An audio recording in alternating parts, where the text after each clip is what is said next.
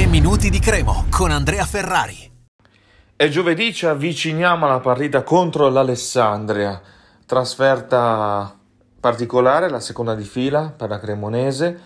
Alessandria ovviamente è la sede di numerosi ricordi, ecco più che Alessandria in sé ovviamente si intende la partita contro l'Alessandria, le due squadre non si affrontano da quel campionato fantastico 2016-17, possiamo dire fantastico perché eh, anche i tifosi magari neutrali eh, da fuori hanno potuto assistere a un bellissimo spettacolo, tante rimonte una con l'altra nel corso della stagione e poi ovviamente siamo stati noi a trionfare all'ultimo, sappiamo in che modo, sappiamo qual è stato il giorno e ovviamente fantastica per noi per quel motivo lì. E l'Alessandria ci ha messo un po' a raggiungere la Serie B che mancava da mi sembra 46 anni, quindi per l'Alessandria adesso è la prima stagione in Serie B, la Cremo è alla quinta di fila, quindi c'è una consapevolezza diversa, una maturità diversa per ovvi motivi. E questo però non vuol dire che la partita per i grigiorossi sia più eh, alla portata rispetto ad altre. Eh, è chiaro, in classifica eh, anche i punti sono chiari.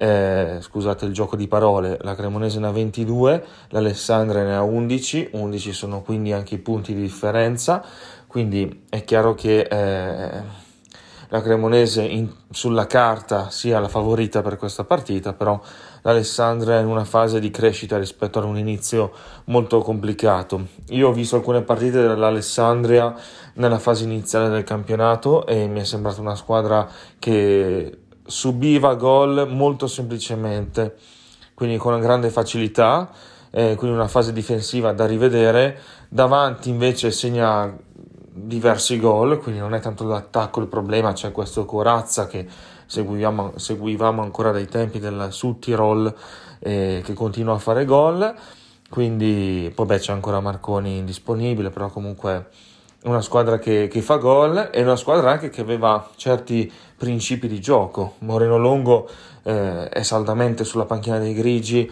nonostante un inizio un po' così traballante, perché la squadra comunque gioca, ha una sua fisionomia e poi è chiaro che devono ancora adattarsi a questo nuovo campionato eh, che è la Serie B. E si gioca sabato pomeriggio alle 14 in un mocca gatta eh, sistemato um, rispetto a quando la Cremo ha giocato per l'ultima volta. Ricordate come finì?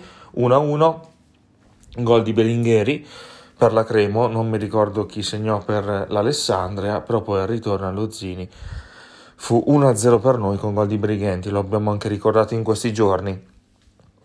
Ci avviciniamo quindi a questa, a questa partita eh, con la consapevolezza però di essere eh, una squadra matura, di essere una squadra eh, forte eh, che poi arriva a, a questo match eh, dopo quel 2-1 alla, alla Regina eh, che sono convinto abbia dato una carica ulteriore a questi ragazzi.